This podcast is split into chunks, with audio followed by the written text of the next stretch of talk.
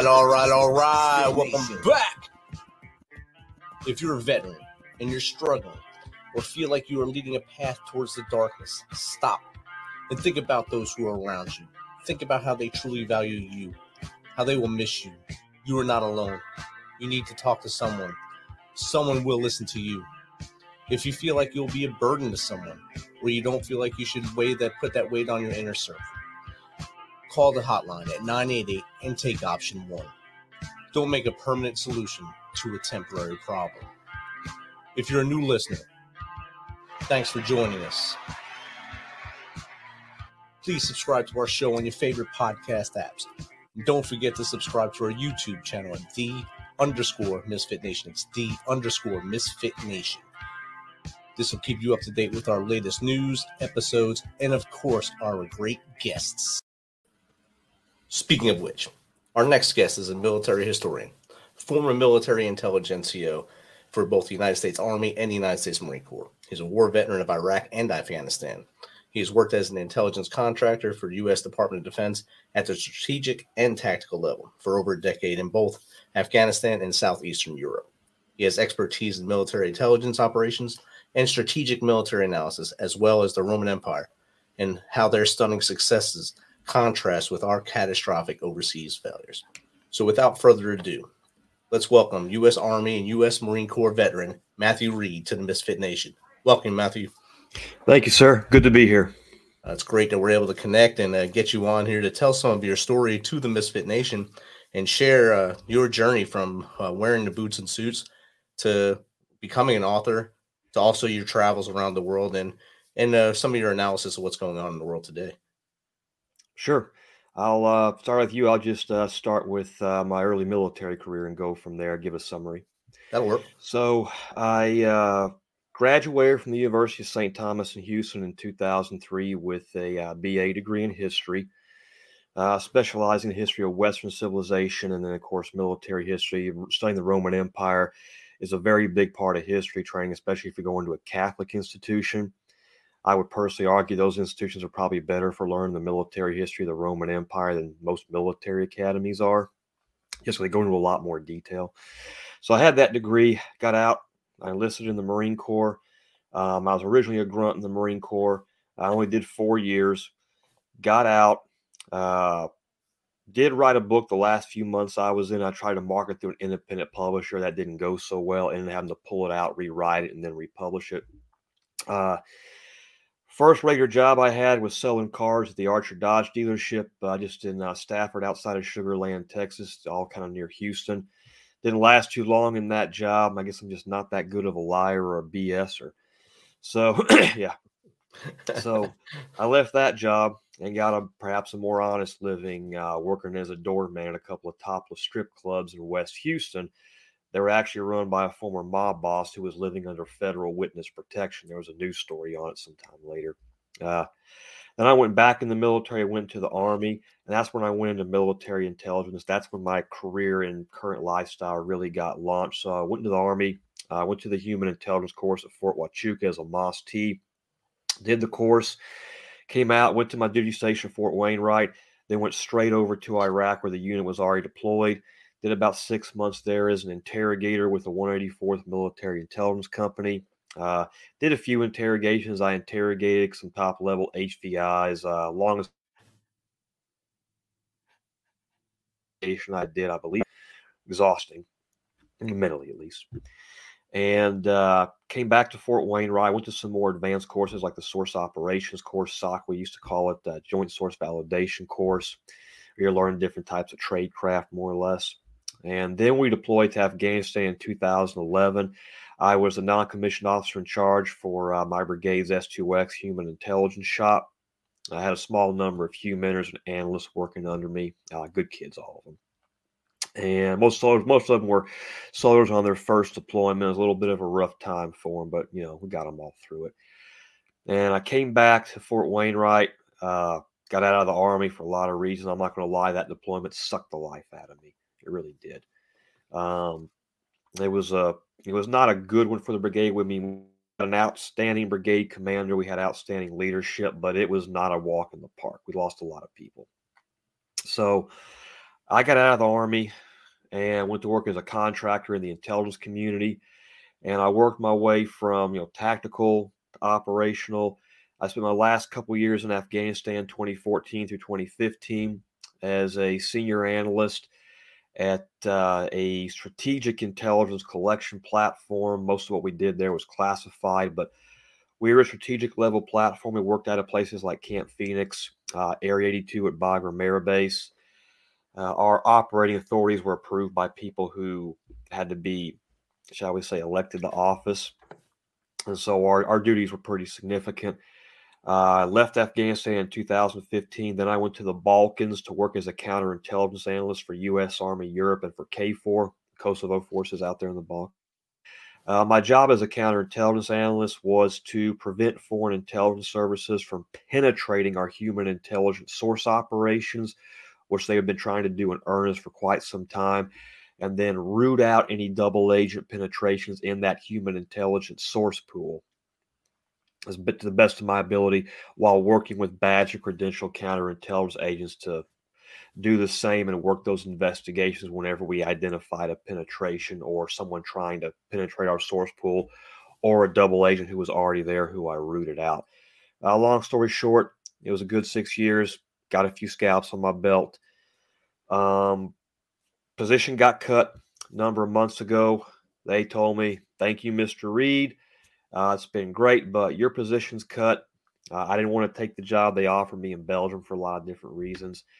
And I came home and started marketing the books that I wrote, the six novels and novellas. And that's what I'm doing now, besides trying to go on as many podcasts as I can. I'm trying to, in some ways, maybe help my fellow veterans out because I also worked at different echelons in the intelligence community where I interacted with generals and policymakers. I saw the war from different echelons, the catastrophic failures from the top down and sometimes try to give them a perspective to maybe get a little more understanding in just how things got so screwed up and maybe in that way help them find closure and if there's ever time i always talk about uh, organizations like the roman empire why they were such a stunning success with their empire until they their military disintegrated that was the primary core cause not being able to get enough citizens to serve in the military was a primary reason the Roman Empire disintegrated. But up until that point, there's so many things we can learn from. All the things that we got wrong, they got right. I try to do all that as much as I can. Um, I may be the only one out there doing that, but it's also done with not just helping my fellow veterans get some closure and some context on a few things and a better understanding, but also, if any of them go into high office or go to work as policymakers, they've got to have something to look for where the things are actually done right. That's kind of what I try to do. That's awesome. Uh, one of the listeners uh, automatically, when you were talking about service and how bad your year was in Afghanistan, uh, Misfit Nation was actually founded on the battlefield of Kandahar in Afghanistan 2010. So 2010 11, and here's a they post this on it there. Sucked. 2010 11 sucked and it did bad for us and that but that's where we our brotherhood started and it's growing strong now and uh, you can't take back what happened but we always know what happened. And like you said that's that's why this show is here to help veterans like yourself come on tell your story and also voice that you're there to help other veterans and that's what it's all about here giving back to and helping those that we left behind or our brothers and sisters that need it most. Yes sir. Uh, you talked about your your books. Uh, did you always have a, a creative writing side to you or was that something that just you found uh, through your research through college and then your research as an intel analyst? It was a combination of all of it. So I, I, I did always have somewhat of a creative writing streak and a desire. Found that when I actually sat down and started to write what I wanted, you know, not what the teacher told me to write about some fairy tale we read in school, like The Secret Garden. I'm like, really? So, excuse me. So I always had that. And I toyed around with it a little bit in college, found I liked it, and put a few things to paper, saved a few short stories I wrote. Then when I got in the Marine Corps, I learned a lot, obviously a lot more about firearms, tactics, weapons. I had real knowledge of some things. I'm like, oh man, I could use this. This is something I could write about. Then I get out, go to work as a doorman at a strip club. Got a lot of writing material out of that. I'm here to tell you. I bet. oh God. Whew. And so there was that. And then all my years in the Army, Army intelligence, the intelligence community, learning tradecraft, working on different platforms, studying how our foreign intelligence adversaries execute their form of tradecraft to, you know, come hard at us, do damage to us. And I was able to put all that in so many of my books, such that some of the books that I've recently written, uh, one of which is a manuscript I just got back from the Pentagon, I have to submit that stuff to the Pentagon for publication review.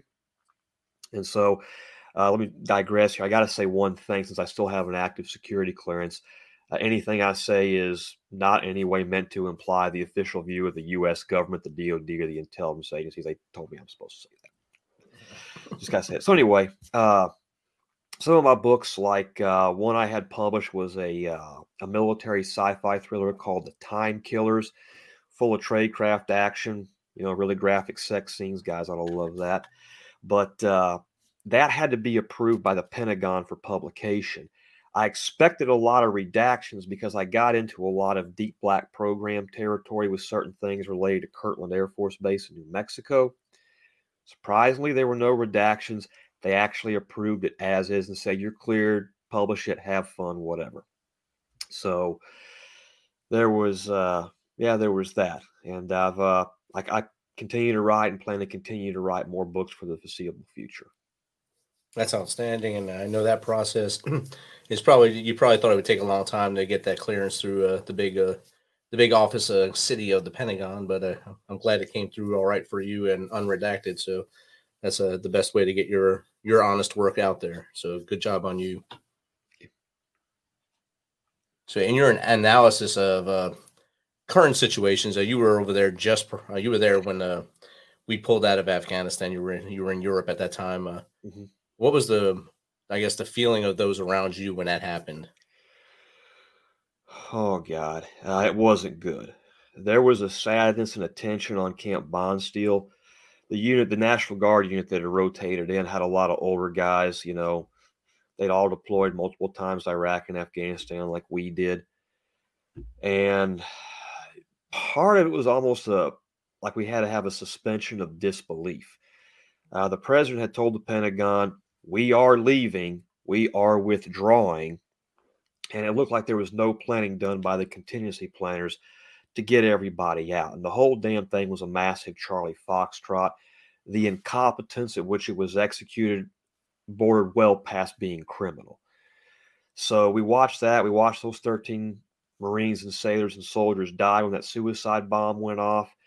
When I heard that they were using North Kabul Airport as the fallback point, I thought somebody had read a duffel blog article, honestly. Because I honestly didn't think our flag officers were that incompetent and that bloody stupid. I'm like, guys, when we were planning the initial withdrawal back in 2014, my strategic platform I was on, we were part of that on the periphery. So I had I had some window and some insight into that. And the plan was always, excuse me, plan was always to use Bagram as the fallback point. It's a massive airfield spread out. It's got massive standoff distance. Any basic tactics soldier, marine infantryman understands that. If somebody came at us across those rolling hills of open terrain, I mean, an Apache or a drone could smoke them like that. That was always the original plan. The original plans were very well thought out. Okay, I saw some of these things being war gamed pretty thorough. And then to watch what happened, of course, they're using Kabul, which is tiny, surrounded by elevated positions. We would call that potential for a fire sack ambush, the worst kind of ambush you can possibly be caught in, especially in an urban area. I remember looking at it and thinking to myself, I thought, Jesus, I said, you know, one or two squad of Taliban with some, you know, Soviet made mortars and some rockets could turn that whole thing into a catastrophic bloodbath. And then when I saw the Marines and sailors that were trying to pull people into the gate, that one gate they were at, I used to drive through and up and down there periodically when I was in uh, Kabul in 2013 and 2014. And I just remember thinking, aside from being a perfect place for an ambush, that is one of the worst places you could detonate a big suicide bomb, and explosive blast will be canalized by those concrete walls on either side. And whoever's in that checkpoint is going to get smacked. And that's exactly what happened. And a part of me looks at this and says, okay, I'm a historian on top of everything else. I honestly came to the conclusion that we were going to probably lose this war when I was deployed to Afghanistan in 2011. I was at Fob Masum Ghar. Uh, I had just seen one of my soldiers off to go on uh, R and R. Made sure he got to the Black Hawk Specialist Benjamin Lotta, good kid. So made sure he was good, and I went went up to the HESCO barriers on the uh, left side of our main gate and looked out, and our engineers were doing a route clearance, right? And we've been out there a number of months already. We had taken over from the Canadian paratroopers, and we had some human intelligence. We had an ODA unit a few clicks north, had good intel networks. We had PTIDS blimps, drones, periodic satellite overflights we could access in the intel shop. And in spite of all that, and frequent patrols, presence patrols, whatever, while we're doing route clearance, the engineers are hitting IEDs left, right, and center. Boom, boom, boom, crump, just constantly. And I can't remember how many IEDs they found. It was a lot. Some of them had not been there that long. I thought, okay, after all the billions and hundreds of billions of dollars we've spent, after all the lives we've lost with these insane rules of engagement trying to win their hearts and minds, which, by the way, has never worked in Afghanistan. The Persians tried it 4,000 years ago and ended up saying to hell with it and left. Cyrus the Great of Persia, yeah, that was what his undoing was, trying to win the hearts and minds of the Afghans. So I knew as a historian that was never going to work, but I was told, keep your mouth shut and execute Sergeant Reed. And I said, yes, sir, and did it. But I looked at all that and I thought, they got all those massive IEDs planted right under our noses after we've been here over a decade, after all the lives lost, hundreds of billions of dollars spent and wasted, efforts to win their hearts and minds, intel networks, satellites, drones, and they still pull this off. I looked at that. I looked over my interpreter. And I said, I don't think we're going to win. I said, we're going to stay a while longer. And then one day we're going to leave and it's going to be just like when we pulled out of Vietnam in you know May either April or May of 1975 with the helicopters in Saigon taking off the embassy. I thought it's going to be something like that, and uh, you know, unfortunately, that's exactly what happened. It was definitely a, uh, to put it lightly, a shit show, and uh, it was not uh, pretty for the eyes. It just uh, the early days before the explosion were horrific and nuts enough. Seeing the babies getting thrown up into the concertina wire, and the sailors and soldiers that were there, young sailors and soldiers, having to see that and make that choice: do I lean over into that concertina wire, save this baby? And then you're looking at the person that threw it, knowing that they're throwing that baby, and they know this is that baby's only chance for freedom, only chance for life, because the Taliban's going to take over here within days. Uh, one of our guests is one of our listeners. I truly hope the echelons at the top have realized how bad they screwed that withdrawal up and they do better in the future because that was an absolute shit show. He's damn right. Yeah, and there's a this is where I can offer some historical context to help us wrap our minds around what some of the core problems were to how this thing got so jacked up. So let's look back at uh, I'll try our, try our own history, say the Second World War, right? We basically built a new military almost from scratch. We took on two technologically superior military forces and we crushed them out of existence in about four, four and a half years. There are a lot of core reasons why we were successful. Let's contrast the, the reasons we were successful with how we did things in Iraq and Afghanistan. So in World War II, the second we have a declaration of war, the National Command Authority, the generals, the first thing they did before they came out of their meeting was articulate a clear strategy and a clear objective. And they made sure it was it was usually in a couple of sentences. They were following the Roman Empire's model. They said, "We're going to annihilate the empires of Germany and Japan and secure their unconditional surrender." That was it.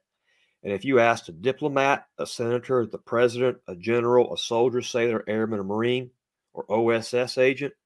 What is our objective? They would have all said that, repeated that phrase, and the answers would have been the same across the board. It is a clear objective, and we applied, of course, uh, overwhelming force, or what the Romans would call total war, to achieve that objective to the point where we targeted their civilian populations for incineration with firebombing and you know, then later atomic bombs to basically beat the fight out of them, for lack of a better description. But so we had a clear objective. Okay.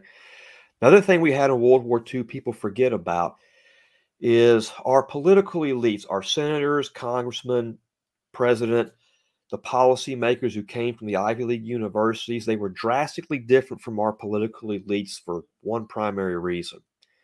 Whenever the nation went to war, it was an American tradition going back to the Revolutionary War. When a war happened, the sons of the elites had to stand up and become officers, either combat arms officers or intelligence officers in all branches of the military. The elites were expected to put their own kids at risk, along with all the kids from the middle class and the working class. Period. And a discussion. So, World War II, for example, Franklin Delano Roosevelt's sons were Marine Corps officers, infantry officers, and pilots. Had he wanted to, as president, he could have pulled them back and said, take them off the front lines he and his wife, Eleanor Roosevelt, to their great credit, said, No. If we're going to send 12 million other sons and daughters out there, we've got to be willing to put our money where our mouth is and put what I would say is called skin in the game. The elites were invested in the war. Their flesh and blood was invested. Their flesh and blood was at risk of being killed or crippled, just like everybody else. Senators and congressmen, same thing. As a result of that, they did not tolerate any incompetence from flag officers, such that General George C. Marshall, the Army Chief of Staff, from 1939 to about 1942, the number of senior officers and generals he fired until he finally got to Patton, Bradley, Eisenhower, McAuliffe, Ridgway, Vandegrift, and Nimitz was well over like 12 or 1300. I mean, he cleared out the bulk of the top ranks of the Army in record time. Uh, fired generals left, right, and center. And because the elites, who were the policymakers, the lawmakers, and the decision makers, had skin in the game, something else they didn't tolerate was this thing we think of now as rules of engagement. They knew we were facing an existential threat from two sides they wanted to get it over with as quickly as possible by whatever means necessary.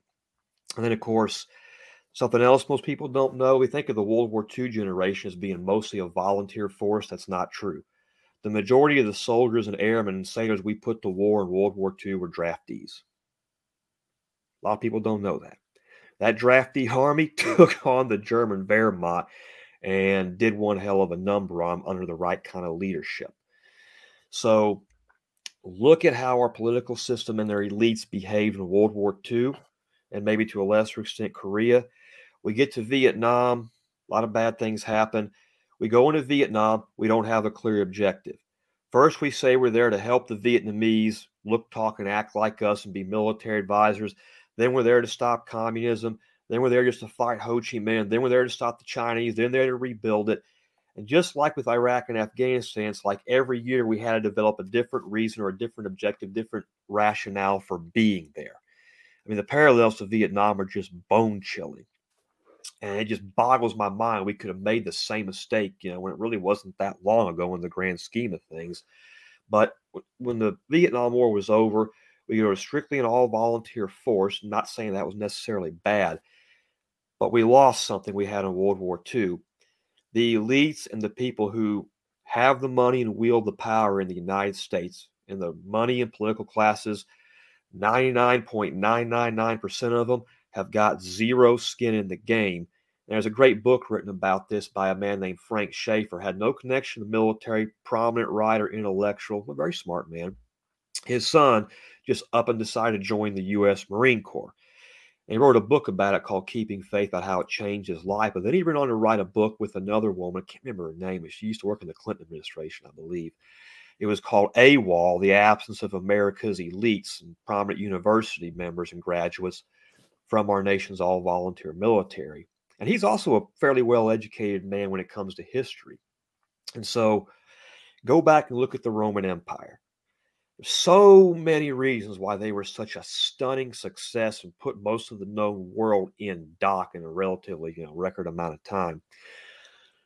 One of the things you see with the Romans, all through the time they were a republic, fighting Carthage, then the Greeks, knowing the Romans also crushed the Spartans and the Macedonians as well.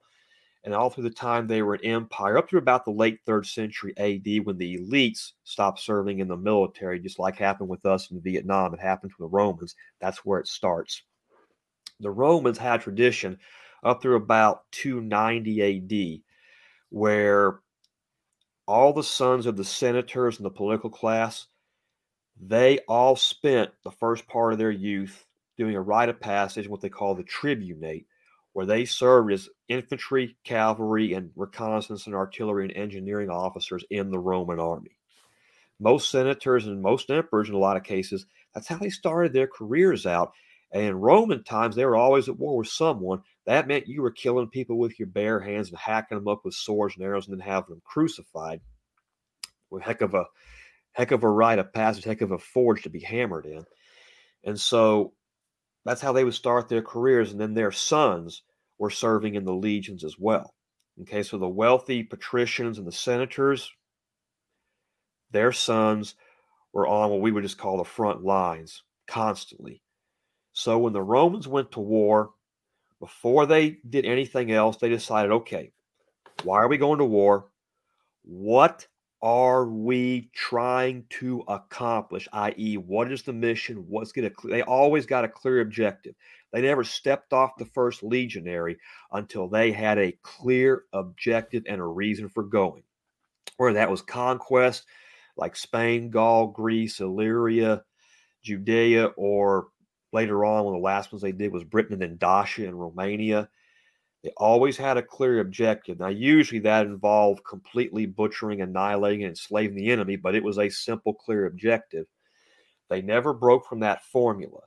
And then, no matter what happened, they applied overwhelming, vicious, lethal force, focused like a laser on achieving whatever that specific limited objective is. So, specific limited objective, think World War II or think Desert Storm right? What did Colin Powell say during Desert Storm when he was a chairman of the Joint Chiefs?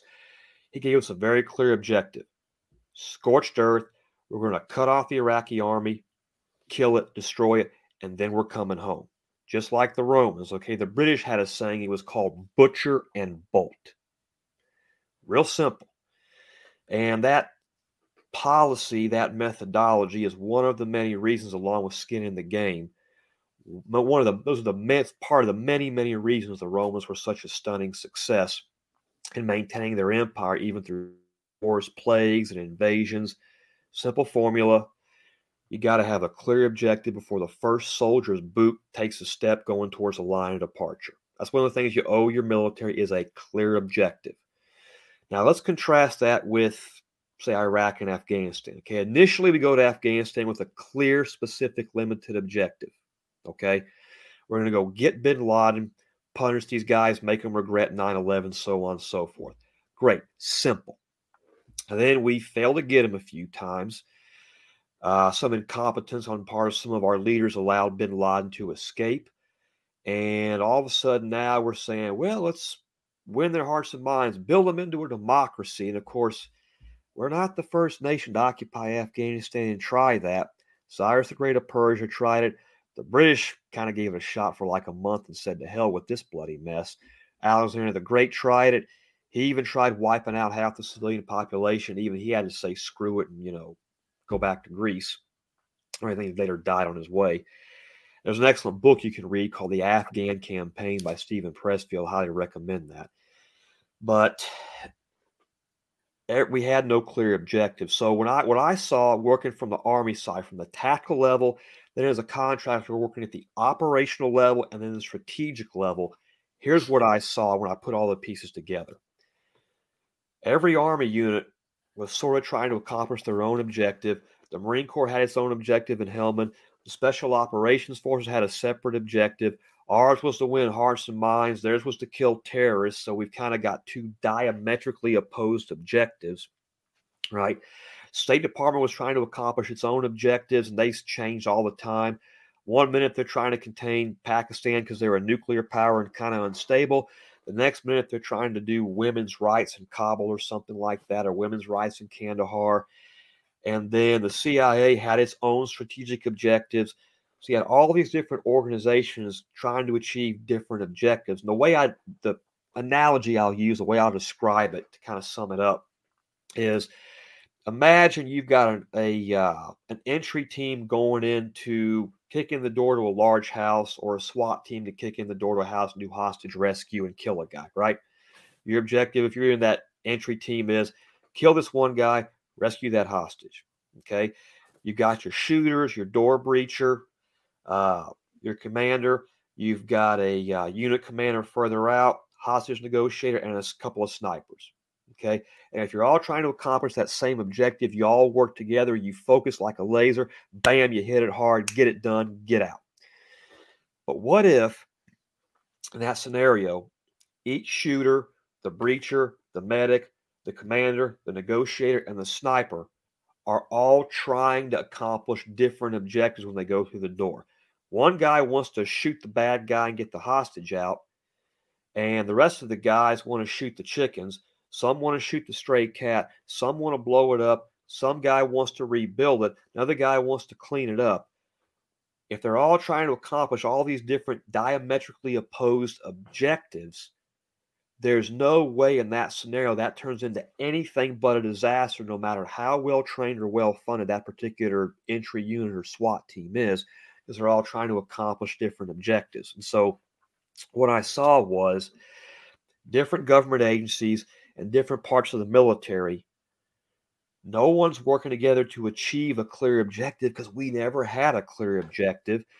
And I used to watch our generals go in front of Congress. And in some cases, I think those men knowingly lied to Congress and perjured themselves.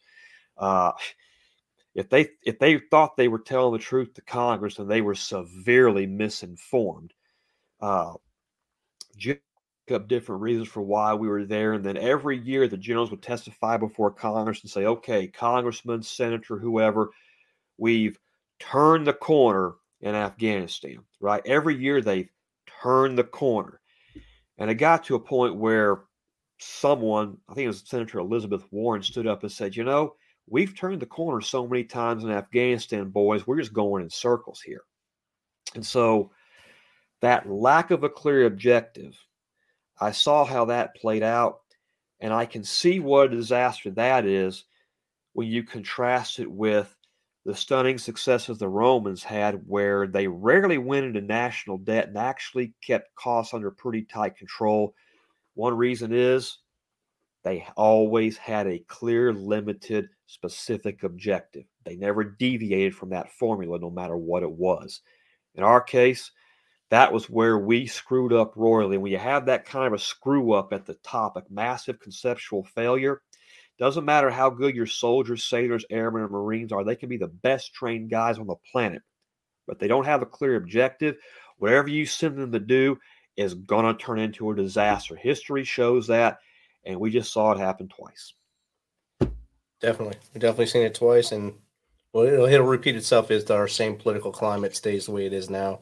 It'll continue to snowball until we're speaking a different language or using a different currency here. Yeah, I'm, I'm I'm thinking about stuff like that and thinking about you know what happened to the Romans and there's you've heard about some of the recruiting troubles we're having you know three quarters of guys being disqualified when they come into the recruiting office either for mental health drug use or obesity and some people don't really take that problem seriously Here, here's why i think it's such a serious problem so primary core reason the roman empire disintegrated was their army evaporated and fell apart. Well, why did that happen? They couldn't get near enough citizens to serve in the military. So, what happens near the end of the third century AD? The elite stop serving.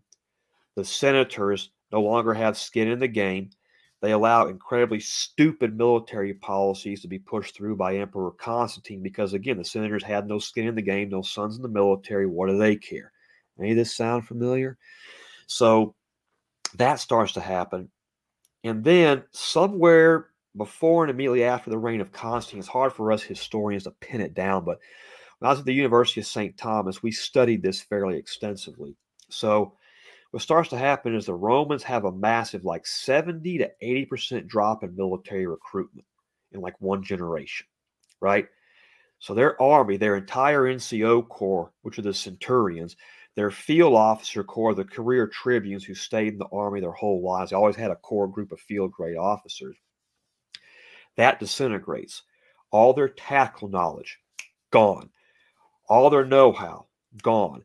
Discipline evaporates, gone. They it'd be like the U.S. military having an 80% drop in recruitment, and then a generation after that, we forget how to do close air support, combined arms, and night fighting. Three things we're known for that give us an edge over just about anybody. If we forget the, the ability, we, we lose the capability to do that, we forget how to do that, the U.S. military would be nowhere near as good and effective tactically as it is now. That's the equivalent of what happened to the Romans. A lot of their ingenious tactics they had were never able to be replicated because no other professional army there. Well, there really weren't any professional armies again until uh, like the 18th or 19th centuries, and no medieval armies could ever replicate the, the type of tactics the Romans used. It required a professional army, constant training discipline, so on and so forth. But in the fourth century AD, after Constantine, what do the Romans have to do to compensate? For the fact that their army is pretty much disintegrating. They bring in millions of unassimilated barbarian tribes who they used to beat the holy hell out of all the time, the Goths included, who they drove out and partially annihilated in the third century AD. They bring them in by the millions. As time goes on, another Roman emperor, uh, Emperor Theodosius, allows the barbarians to serve on their own tribes in the army under their own tribal chieftains. There's not much of an officer corps, NCO corps left. Okay. And those barbarian tribes constantly turn against the empire, let in other barbarians, and it just kind of blows the empire apart and slowly disintegrates from within, to where by the 5th century AD, the Roman army is really non existent.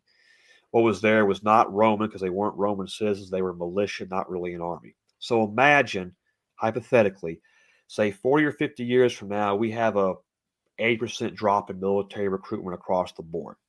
And imagine it gets so bad that we have to bring in millions and millions of, you know, Arabs or Taliban to serve in our army and be our paid mercenaries. Okay, that sounds crazy, but that's what happened to the Romans. That's what a disintegration in military recruitment in all volunteer force will do over time if it gets steep enough. That's what ultimately destroyed the Romans. And I don't mean to say we're 100% like that. I mean, we have two oceans on either side, and we've definitely got thousands and thousands of nuclear weapons. Thank God for that. But if the current trends continue, and just like the Romans, it starts with their elites not serving. A generation later, it carries on to everybody else. What that could do is get us in a position where we either have to become totally isolationists, accept defeat overseas, or go nuclear being in a position like that is not outside the realm of possibility.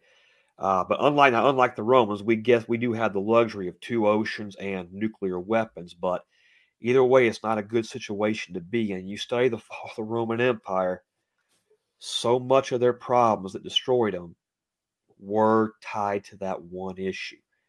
And I'm starting to see that happen in the United States. So, for a guy who's also a military historian like me, like that, red flags go off. Okay, what's the primary problem here? Most of the recruits that walk through the door can't get in for one reason they're obese or drug use, or they've had drug arrests. So that means we got to treat this, in my opinion, these military recruitment problems should be treated as potentially posing an existential threat to our national security.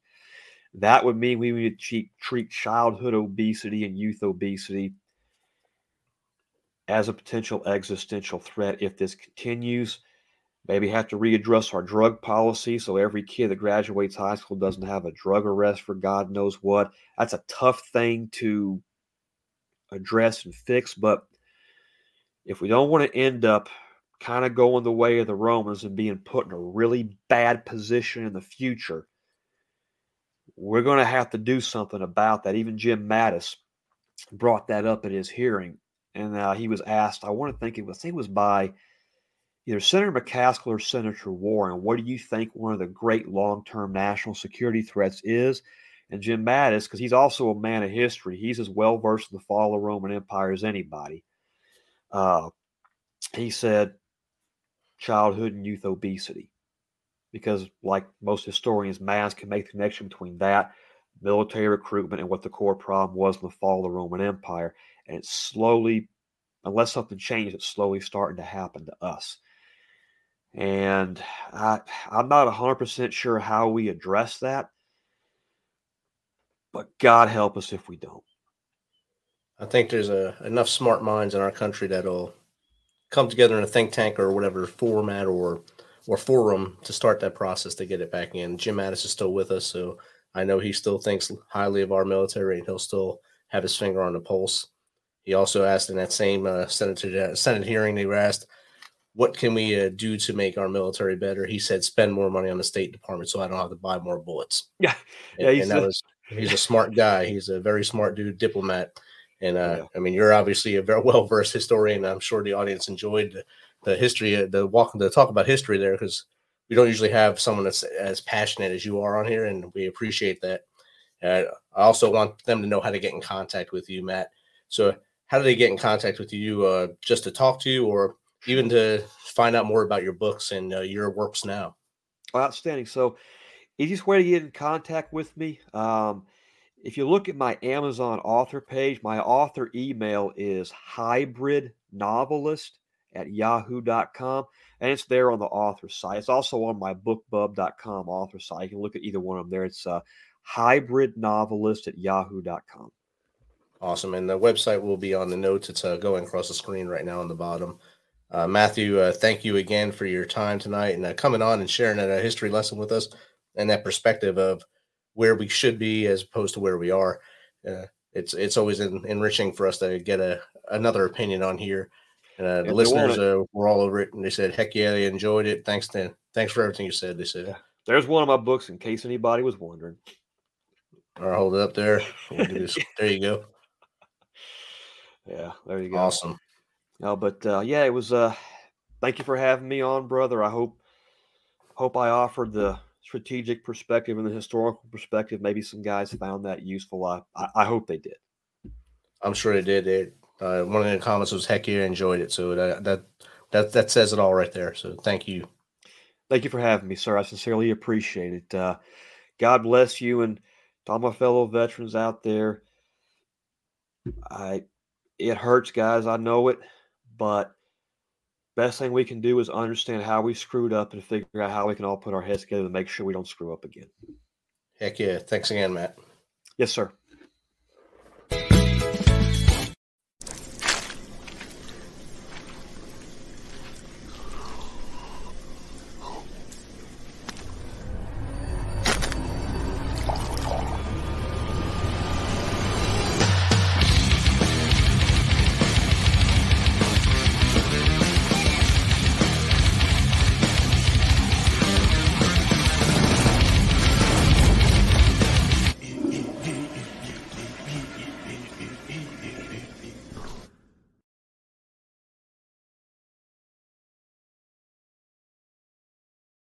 Thanks for checking us out and being a part of the Misfit Nation. Don't forget to visit our website at themisfitnation.com. That's themisfitnation.com to catch up on all of our episodes and also to get some of that great Misfit Nation gear. As always, be humble, stay hungry, and keep hustling because we are